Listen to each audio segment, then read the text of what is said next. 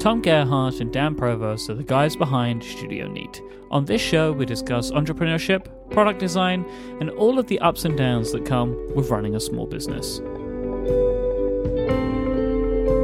I'm Myke Hurley, and this is Thoroughly Considered.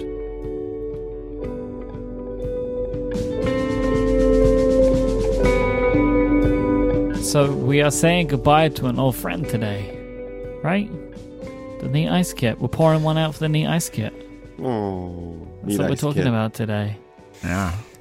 So, you've discontinued a product. Mm-hmm. Uh, yes, I guess it's product. Um, well, that's a complex question, but it's probably for like the fourth or fifth time we've done it. Really? Oh, okay. What else have you? What other products have you discontinued? Well, you know, old versions of the Glif, basically. I don't think Uh, that counts. Yeah, that kind of doesn't count. I actually, it's funny. I just received a whole box of like really old Glifs from Amazon, uh, like the iPhone SE version, like a whole box of them. I was like, oh, Fire sale.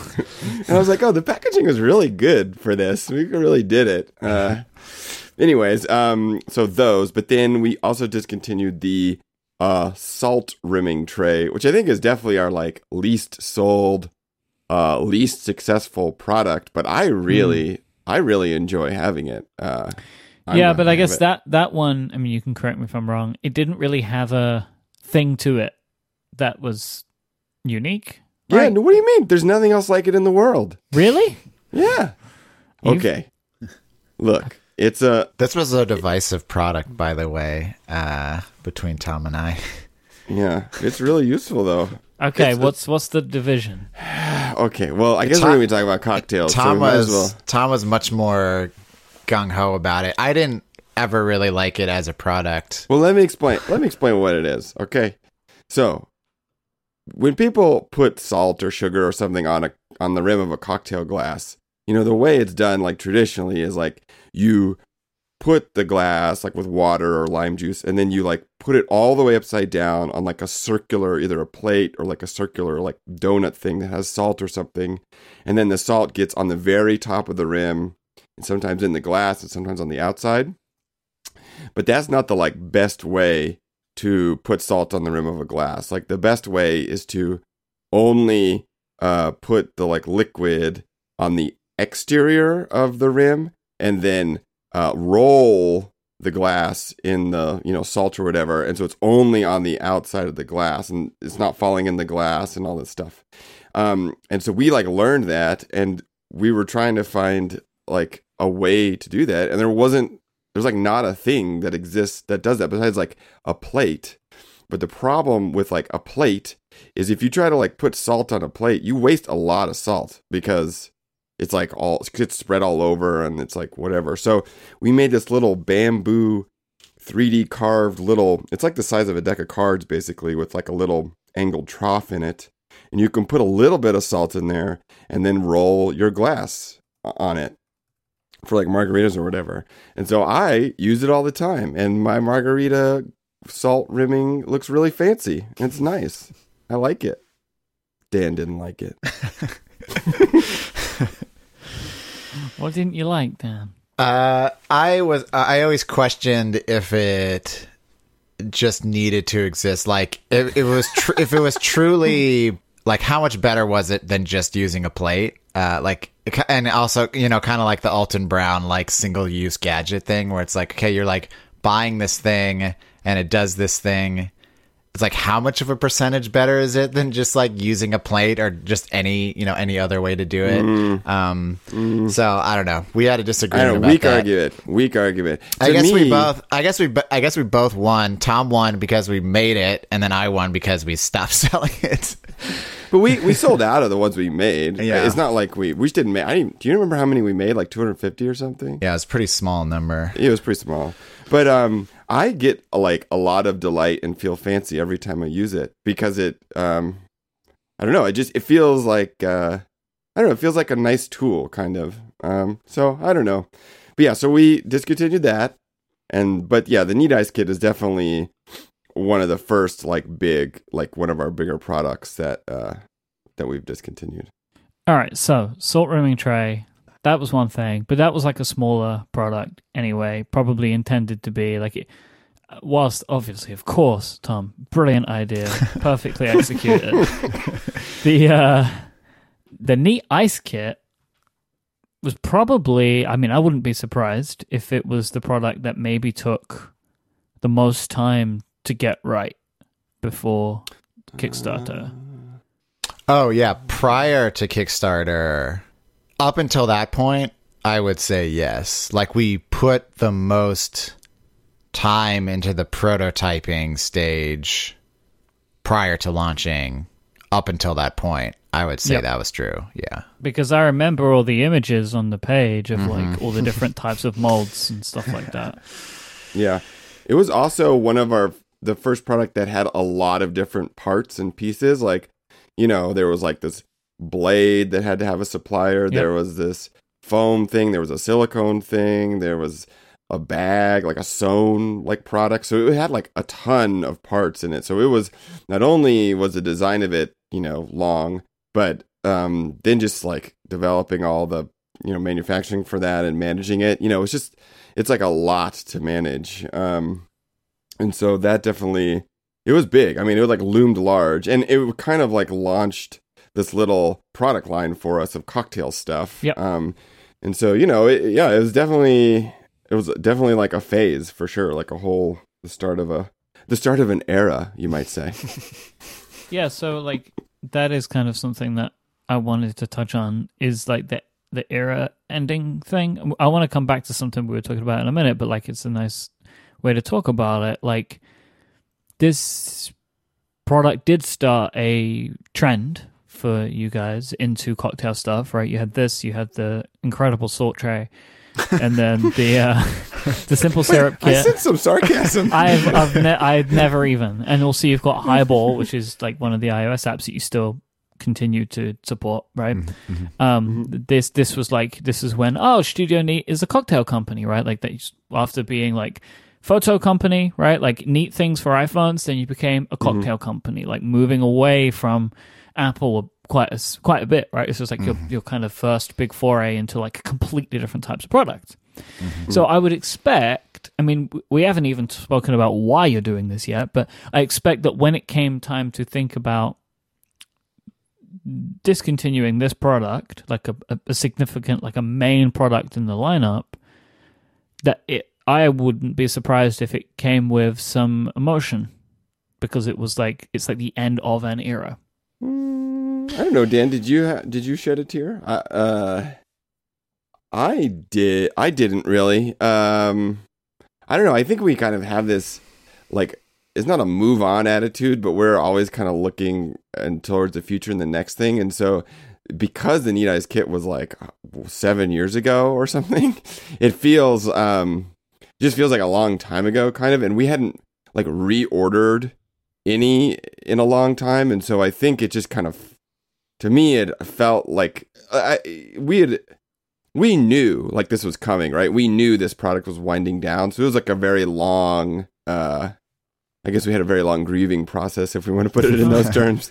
Uh and so you know to me it didn't feel it kind of just felt like okay let's rip this band-aid off you know? And, And it's I kind of a relief honestly. Unlike something like the Cosmonaut or the Apple TV remote stand, or the, even the Simple Syrup kit, which I assume are products that maybe now have a lower um, sale volume. I don't know like how low. I don't know if it's as, as low as the Neat Ice Kit, but the Neat Ice Kit was a complicated product to Yeah. manufacture, store, um, and I guess even ship because of all the parts. So yeah I would expect it. It wasn't worth keeping around, even for that reason. Yeah, if we if we could have if the yeah the big problem and this is I guess getting into like really what kind of pulled the cord on it. it- the big problem is you know to make the the foam part the molded like foam part um that is you you can't do that at small scale really um and Ah, you can't just make like twenty of those.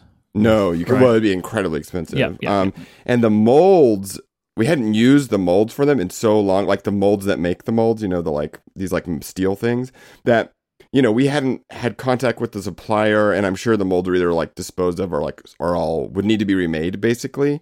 And so the prospect of like reordering, like if we were going to reorder them, it, the stock would last for like five years or something, you know. And so it would be, it's just like a lot of overhead and like risk for something that sells really slowly, and we're not like. It's not like we're um, increasing or like contributing to that product line anyways. And so you know, it just it was like a huge uh, amount of overhead to like reorder, and so it just it seemed like it just was a pretty no brainer. I think. Like I don't think we ever really strongly considered reordering, right, Dan? I don't like didn't like. Yeah, I mean, we we talked about it. We had a discussion, but it yeah. it it once we kind of looked at the numbers and looked at the logistics and how what it would actually take to reorder it, then the decision was kind of made for us because there was kind of no reality where that made sense to do. Like it would be easier in some ways to redesign and like make if if we were interested in having a a clear ice cube thing like product like really strongly interested in it we, it would be easier to like redesign or something even or it would be almost as difficult you know what i mean mm-hmm. so because we'd pay, be paying for tooling again and all this stuff so um you know it uh it was a pretty easy decision once we were like really were staring in the face of it yeah and to answer your question Myke, for me, in terms of, you know, feeling sad, uh, like Tom said, uh, you know, we had kind of a long time where we knew this was coming. So I didn't feel really sad about it necessarily, but definitely, uh, you know, I'm a sentimental person, and uh, the blog post that I wrote to, you know, kind of say goodbye to it and tell people why we were discontinuing it, it, it was kind of nice to reflect back on that time in Studio Neat's history and how the Neat Ice Kit was a really interesting product for us because it was, you know, we had done simple syrup or not simple syrup, uh, simple bracket, and so there had been kind of these like pivots. It's like, oh, let's try this thing, but the Neat Ice Kit was the first product we made that was really like kind of out of left field. Like oh this is something kind of completely different than what they're doing before. And i think it established studio neat as we're not a company that makes like Apple adjacent stuff. Like that's not just what we do. We're just interested in designed objects and we're willing to kind of enter any product category that interests us. Yeah. You and tested so, the Venn diagram, right? Like this was maybe the first product that really did that. Like right. the mm-hmm. overlap of your customer base and mm-hmm. bringing in new people. Mm-hmm. mm-hmm. Um, that our friend Obi right yeah so i was just gonna say like i think it was it was really encouraging for us because it was like oh we can like do these other things but i think uh, the flip side is perhaps it also gave us kind of maybe too much confidence or kind of like we a false sense of yeah like we can kind of go anywhere and do anything. So yeah. uh it's kind of interesting to look back on it in that way. Do you feel like when you look at when you look back at that product you look at where you are now do you feel like Studio Neat's identity has changed again? Like that you're far away from the cocktail company now, maybe? Mm, uh, I don't know. I like, for instance, I still really like Highball. Like, I still think that's really good, mm-hmm. and I wish we could like get ourselves motivated enough to like update it more and like improve it. Um, but I, but yeah, I still really like that, and I still, you know, I think like tool like we really like making tools. Uh, i think we both really like enjoy making tools. And although like cocktail tools are not quite like you know it's a little bit fraught because it's like alcohol this drug and all this stuff. So it's like a little bit like not completely warm fuzzy feeling you know surrounding that. We both do really like making tools. And so um you know i still think it's like I would still like to believe we're still very similar uh, in terms of like the it still works for the brand and like who we are and what we want to make. Um, so I don't really view the the neat ice like stopping selling discontinuing the neat ice kit as like a a brand change like oh we're moving away from that as a statement. It's more just like this doesn't it's like practical. It's like this just doesn't work. It's not selling enough. We don't we need to simplify not like make things more complex. And so it's really just a kind of sticking to our guns in terms of like when we say we want to have a simple company, like doing that, like saying goodbye to things that make things complex. And the Neat Ice Kit was definitely something that made that was complex, and it would have been a lot of complexity to keep it around. And so, I think it's in in some ways it's like just reinforcing, at least internally, you know, the our kind of values in terms of um, you know keeping things simple. And so, you know, I maybe on the like externally people will like view us differently, or but you know, I I, think for us, I mean, at least for me, you know, I, I kind of it feels the same basically. And I, you know, there'll be other things that go by the wayside too, like for sure. Like we, we, oh, it's funny. We, um, we almost kind of had to make this decision with the cosmonaut, uh, like six months ago, but we decided like the opposite, basically, to like keep it around. And so, Why? um, well, even more complex. So the, the cosmonaut was continuing to sell well, and it still does. Um, but the problem was the, the the factory that made our fancy tips uh, closed, and it closed like I don't know, Dan, like three years ago or something, or four years ago. And but before that, we knew it was happening, so we made like a ton of tips, and we had been like eating through that stock and watching it slowly go down. And, and we were always playing this game of like, oh, is this you know is the long tail of the cosmonaut just going to fall off to where you know maybe the timing's right where we'll just kind of use the rest of the tip inventory and we don't have to make more. But it was becoming more and more apparent that that was not the case. And so we kind of opened up this pandora's box of getting those tips remade. Um, and the you know what's crazy is like the, the first time we made those tips it took like months and months and months to get that right and it was a huge like problem. But we i guess we just got lucky or i don't know we know more. Um but we ha- we ha- they're made in china by actually the same company that makes the mark 1 metal parts. They do rubber parts too. And they yeah they did a good job like pretty quickly like on the second try basically of um of getting it right. And so that was somewhat painless uh, in terms of or not as painless as are painful as the first time at least. Um and so that is definitely we you know that was we made that decision basically to like continue or not. And um so I, you know I, I foresee us you know have every couple years definitely having to kind of make that decision. And um i i just you know it it feels good. I mean honestly i think it feels good. Don't you think dan to like kind of um like like reevaluate products basically and like call them when they need to? I mean it feels it feels good right Yeah, anytime you're uh, in some way trying to inch towards uh, efficiency or simplicity in how like our operations are, that always feels like a move in the right direction. Now, of course, like you're you're continually introducing new products, so it's kind of always this like hamster wheel that you're you know, but uh, yeah, it was it, it, it is you kind of hang on to things for sentimental reasons or because you know you don't want to disappoint people um but it does it does feel good on a certain level to kind of like clear house But looking back on all of it, right? Do you feel like the product was a success? D- like, does the idea the the fact that something goes away that doesn't mean it wasn't a success, right? It may have just meant it its time in the sun is over. Yeah. Yeah, no, definitely. I think I feel like it was certainly it was like a good product for us and it like did its job and it was, you know, like a good addition to the and it was like, you know, for a time there it was like a decent chunk of our revenue for sure. I forget, you know. I don't think it was ever over like 30% or something, but maybe that's not true. Um and so yeah, no, I feel good. What do you think, Dan? Do you yeah i mean it it didn't lose money so that's i guess i guess that's business 101 uh but Please, you got that one nailed down. yeah yeah it took us nearly 10 years we finally figured out you want to make These more are money these are the great tips that than you people come to this show for.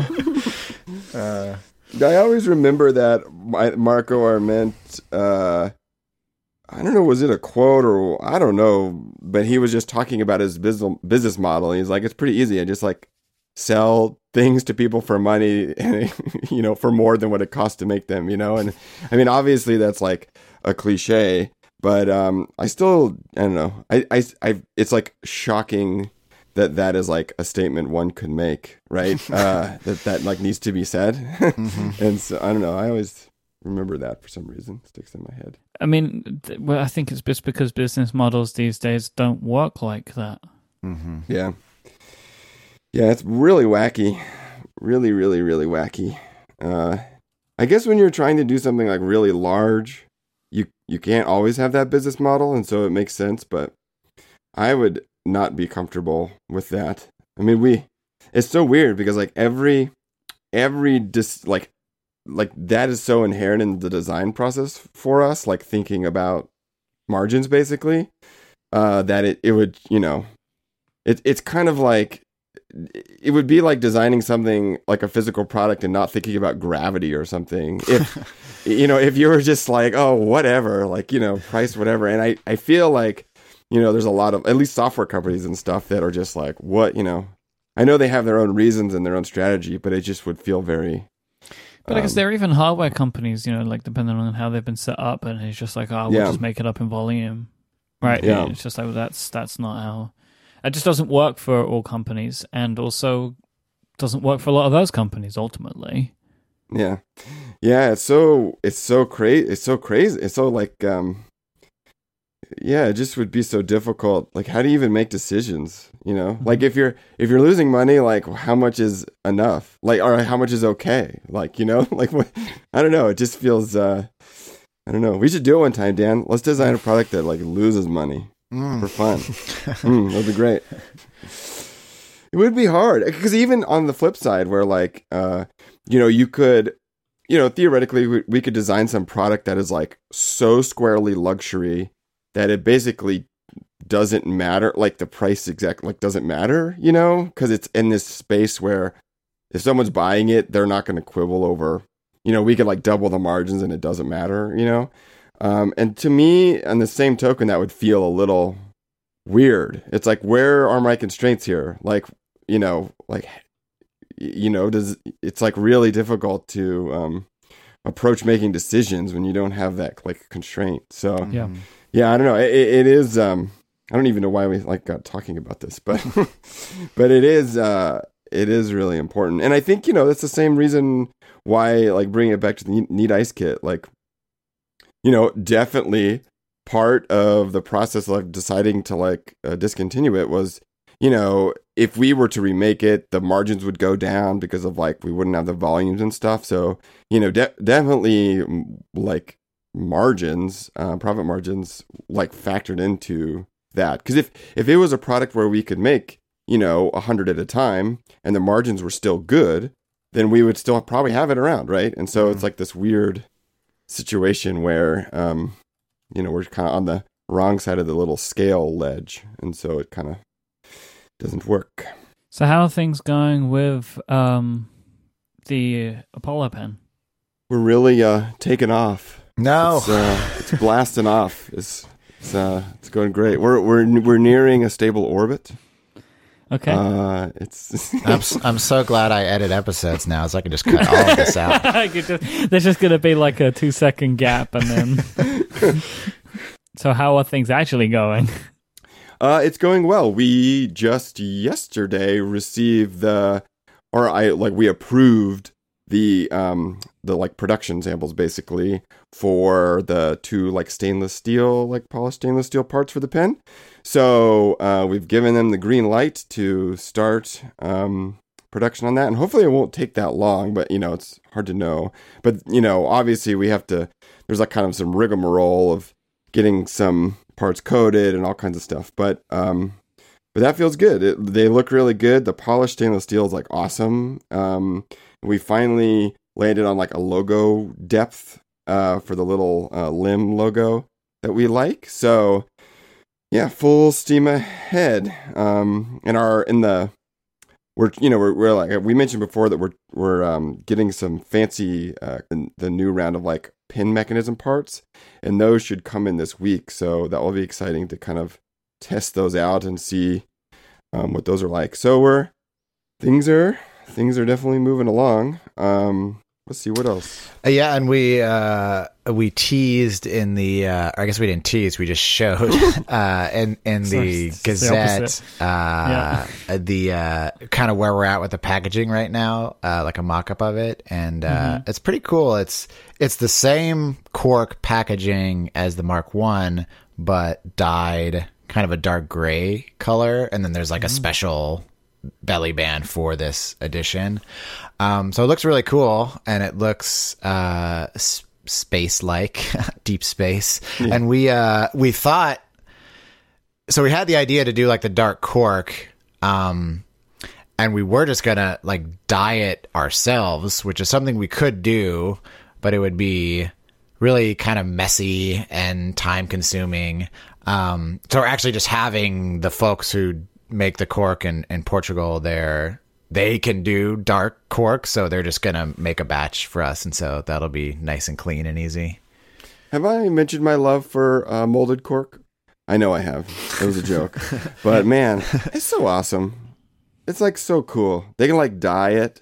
You know, like they dye the material like before it gets molded, so it's like really consistent color. Like you could like cut it, you know, and it, so Mhm. just like I don't know, man. Molded cork is so awesome. Cork is awesome in general. Just never, never look up how they make it, well, I know how like they how it make gets it. cut from the trees. No, like you, you have, because you made me do it. I'm just saying to Oh. the rest of our audience, don't look at pictures because it's gross. looks gross to me anyway. they cut it off the trees. You- It just looks so gross. You know what it looks like? You know what it looks like? Have you ever seen like a dog, like a, pretty fuzzy dog that has had like a like a wound or something on their leg and they have to like shave part of their leg? yes, That's exactly what Mhm. it looks like. It's like it is pretty unsettling. I it's like, it. oh, here's this tree with like uh, it's like, you know, a section cut out of it. But rest assured, dear gross. listeners, it grows back. It's actually good for the tree. It's very sustainable. They'll harvest off one tree for like decades and decades, so don't worry. But it is Except weird. for the fact that it looks gross. it is super weird. Yeah. I really hate it. I can't get that image out of my head. A link will not be in the show notes this week. Uh, we also got to add another machine to the Studio Neat arsenal. Okay. It is a, uh, a, a scoring machine for the. Uh, this is very riveting uh, and a, a very small detail.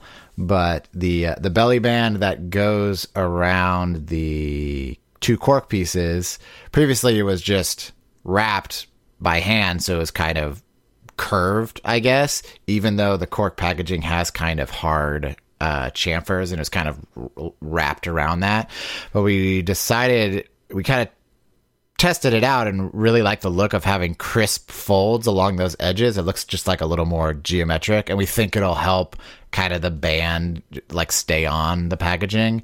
Um, and so we bought like a scoring machine, which uh, Tom, you can maybe kind of describe what exactly this. Well, it's so weird. is. There's there's this weird world of like inexpensive Amazon China tools.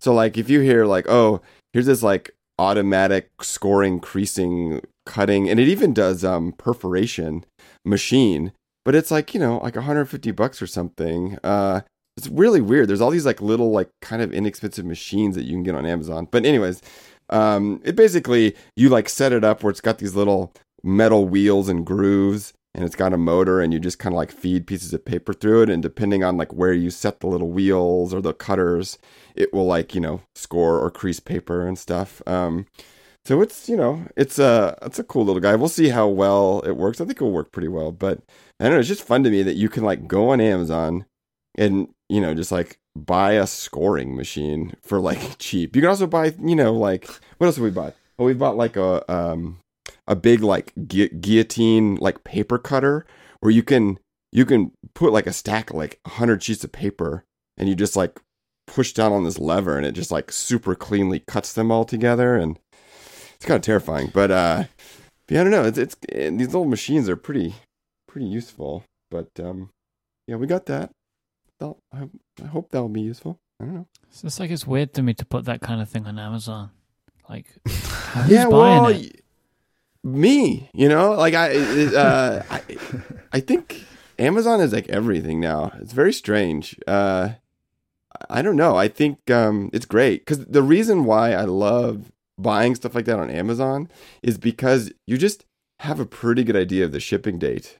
Whereas, you know, if I were to go into the weeds of some weird website uh to like find this scoring machine it's like you know who knows what the shipping time is And like I guess And you so- also feel a little bit more like your money's a little bit more protected because Yeah. you're dealing with a large Mm. company, right? You know, Yeah, I mean, you know, oftentimes for that weird stuff, it's not Amazon Prime. It's like it's just a third party wholesaler or anyways, but um I don't know. Yeah, there is. There's definitely something about having them as the gatekeeper that was like really nice when Yeah, you're. you don't when- get like two hour delivery on your scoring machine.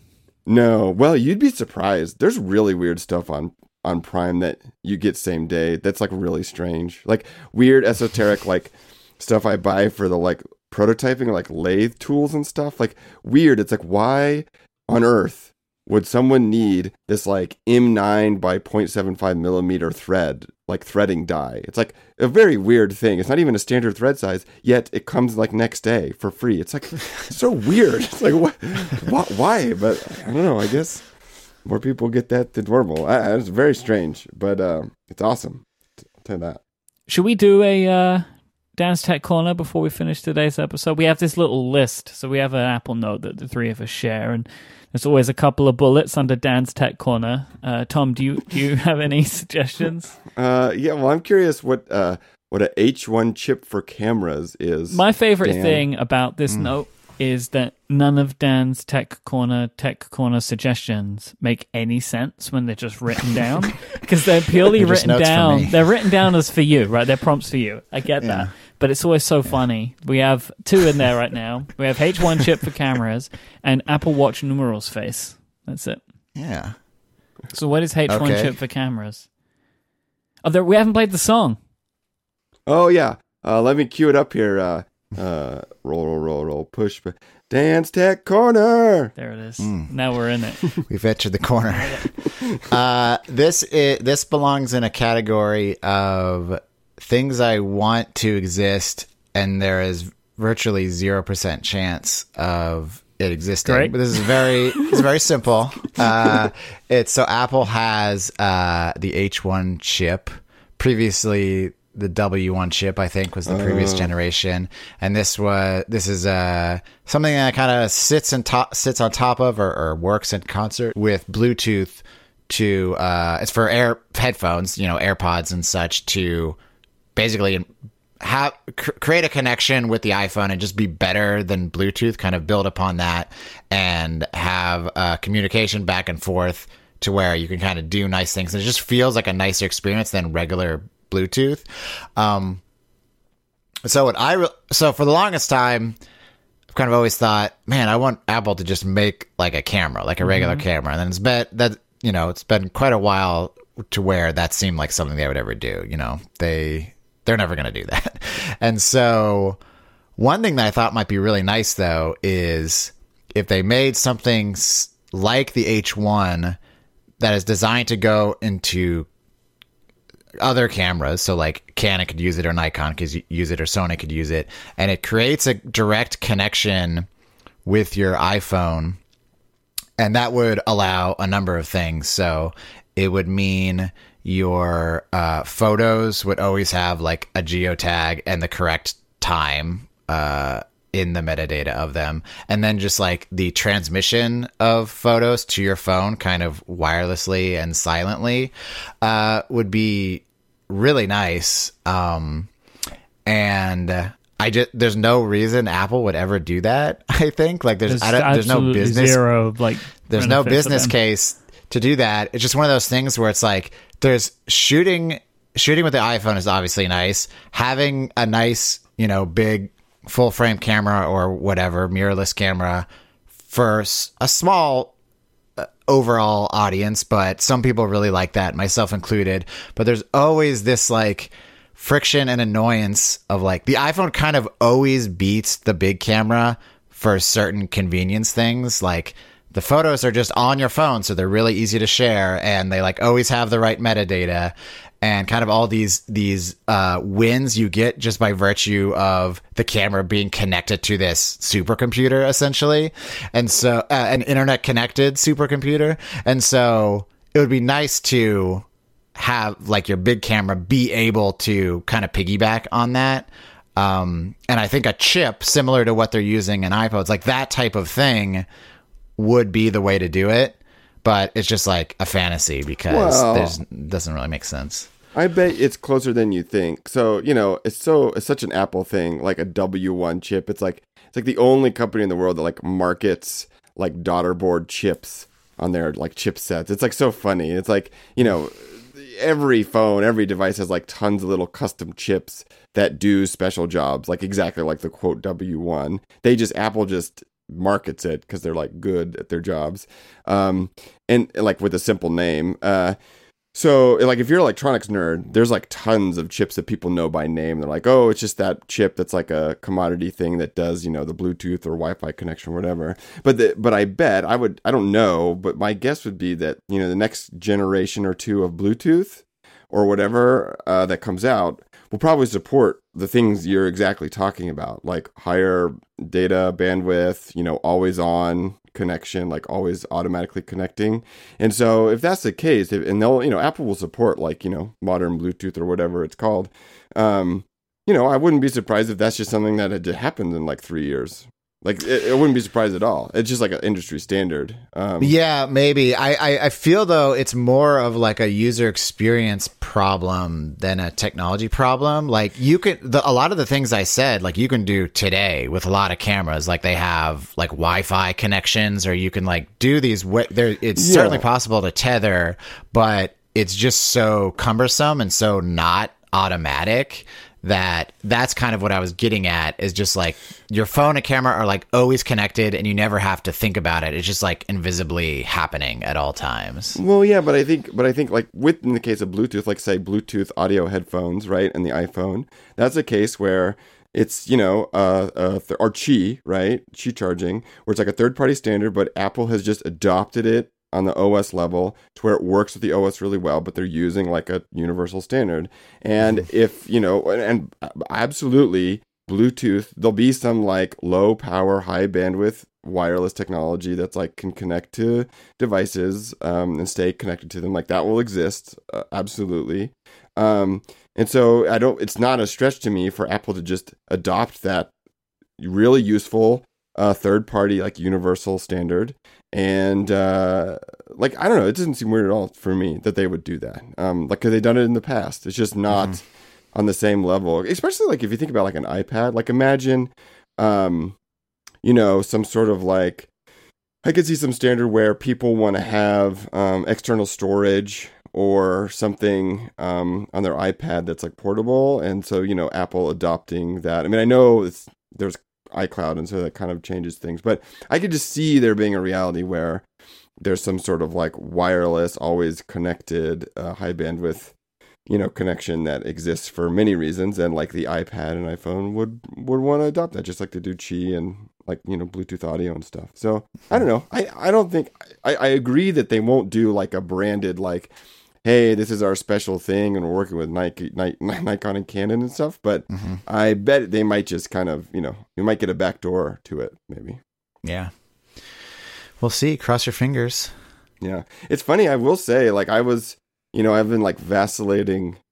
Um, I don't know if Dan and I are exactly like uh indicative of like a larger tr- trend, but we've definitely been following the like, you know, for you know iPhone adoption, and then we both got like mirrorless micro four thirds cameras, and then I think we both kind of fell out of using them, and then got bigger DSLR cameras again.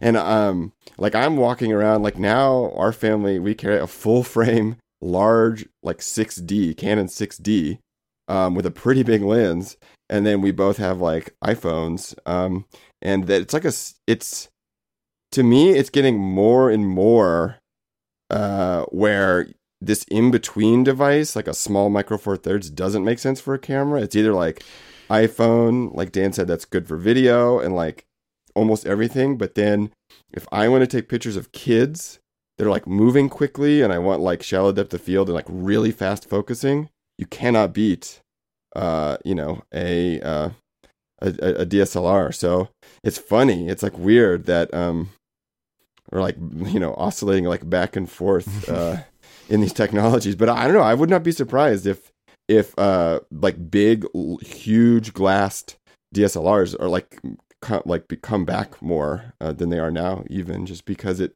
um it's just something you're not going to get anytime soon with the iPhone probably like having a physical shutter button uh and the camera's always on and always in photo mode like for kids makes like I don't know, a huge difference. Wouldn't you say, Dan? I mean, is that why you take your your camera around your big camera? Yeah, uh, I don't agree that they're going to come back though, uh, or things are trending in that direction. Uh, it, it is true that, uh, yeah, in some ways the iPhone will like never match that, but just the amount of people that care is getting smaller and smaller, and especially when you're like only looking at the photos on your phone, basically, uh, it's like becoming harder and harder to even like tell them apart. Um, and also, yeah, that's the one thing I've always I've wondered about is like I wish I mean, the the kind of computational stuff that they're doing for photography is amazing, but it's a it's a bummer that it feels like kind of as a result because they're doing so much computation now, it's like it's stayed like kind of lockstep with how much faster the chips have gotten to where the camera for the past few years hasn't really felt faster in terms of like getting a quick shot with the shutter and stuff. And even things like portrait mode, like I kind of actively avoid now because it feels so slow compared to just regular photo mode. And so I wish it's like I don't want them to slow down with the computational photography stuff, but I wish they like took a beat and really like optimized like how fast it felt to take a picture. Um, so it's like a it's a tricky it's a tricky balance that I think they're going to be dealing with for you know the foreseeable future. Well, like, so what happens though if like people get used to taking these, you know, uh, simulated shallow depth of field like portrait photos, right? Uh, and they start to really like the look, but they're like, you know what, I want this, but I want it to be actually really good. I, I, I could see there being some pendulum swing back to like these, you know, large uh, aperture, you know, glassed lens cameras because that's like, you know, you just can't beat that at least yet. Um, Yeah, but like And, for me, the it's the portrait mode is getting better, and I think it's mostly good enough if you like tone it down a bit. I don't need it to be that much better that I'm willing to carry a camera around. Yeah, But wouldn't the, you the, say the that- vast the vast majority of people are not like pixel peepers? Uh, like they just don't see a difference. Yeah, but that's been that way for 10 years. You know what I mean? Like, I- I'm not talking about, you know, we're getting back to like the 80s when everyone had a big di- digital SLR film Mm-hmm. camera that they're like, you know, taking their family vacations. I'm just talking about, you know, uh, four years from now versus now. I would not be surprised if there's like actually more digital SLRs because people are getting trained to care a lot about photos and I mean, they're getting is trained the- to see The like and the all this stuff. argument, Yeah. right? It- Yeah. That these things Yeah, can but this become isn't no. more. This is a different no, but like I mean, that these things can become more popular as people are looking for something slightly different. Yeah. Well, yeah, for sure. I mean, there's there's that too, but No, I think there, purely I, a usability. I, I think there's though. definitely a truth to uh, like it's. I think it was true for me. Like I the I think the iPhone and I guess starting with the iPhone four, like basically made me realize I liked photography, which is something I didn't know about myself really previously. I mean, I kind of was like semi interested in in college and stuff. Like I took a photography class, but taking having the convenience of being able to take uh, pictures easily made me realize, oh, like maybe I should get like a nicer camera. And then that stuck and it's like, oh, I'm going to get an even nicer camera. Um, so I think there is some truth to like, I think it's, you know, you mentioned Marco earlier. Like, I think it's true also like the Apple Watch made some people realize they liked watches and actually went the kind of, you know, mechanical watch direction. Like, I think, uh, to your point, Tom, I think like the watch industry is like doing quite well uh, now. Like in uh, things are probably trending up a little. uh, Like w- since the introduction of the Apple Watch, like it didn't kill the watch market. It like kind of introduced more people to the idea of like, hey. You might want to wear a watch. They're cool. Uh, and so I think that is, I, I suppose I'm open to that being a possibility, but I just still think just the amount of people that are discerning enough to, and willing to carry such a large thing for a difference that is hard to detect for the majority of people. I think we're going to find, I don't think like DSLR style cameras, big cameras are going to be killed in any way. I, I think we're going to find a, a floor probably pretty soon and it's just going to like level out and, and stay there for a while. But I don't, I don't really expect it to trend back upwards. Yeah, I don't know. I don't know. I mean, you, it. uh I mean, obviously, if things improve with the iPhone, and they will, right? Uh, you know, the advantages will become become less and less for these big, big DSLRs. Mm-hmm. But like, it's kind of a breath. Once your standards get higher and higher for what you expect from your photos, and like, I I think if, if you can just hand someone this like four hundred dollar camera and lens like together that like will blow their iPhone out of the water in terms of uh what it feels like to shoot like a like a portrait of someone or like their kids like the experience is night and day and so uh like I don't know, it if it's like a pretty good sell where it's like, hey, you you want you have learned to value these these kind of like photos that are like very like you can do now um, with the iPhone. Um, hey, here's a way to do it that's like way better feeling. Um, yeah, know. but Tom, didn't you know we shall see. that the best camera is the one you have with you? Did you, didn't you know true. that? True, but but if you but if you have two cameras and one of them's way better, uh, you know, it's pretty good. I know it's all about kids. Personally, right. it's like if I didn't have kids running around, yeah, I could take time to like do like an iPhone portrait photo and that's like fine. But being able to just like rattle off six frames in a second of like my kids, I like catch photos I would never get with my iPhone and they're way nicer, right? And so the you know, it's a huge difference. And one interesting thing I've noticed about my usage is my full frame camera is basically a dedicated still camera, and my yeah. iPhone is basically a dedicated video camera. Yeah. Uh, yeah. Because I think my iPhone actually takes quote unquote better video than my uh, mirrorless, and that sure. it, it's not technically better, but it's much easier to shoot like the the deep depth of field is actually advantageous uh, because it's just much easier to shoot a scene of a kid running around and it like be in focus whereas on my mirrorless camera, it's much more, you know, kind of cinematic looking, which is nice and it like looks better, but it's much more difficult to shoot. You need a much more controlled environment to actually be in focus and like have it work that way. And so plus the iPhone with the like the 60 frames a second and the like HDR stuff it does uh, is really nice. And so to me, like an iPhone is a much better like home video uh, mm-hmm. uh, camera. Absolutely. Yeah. for sure.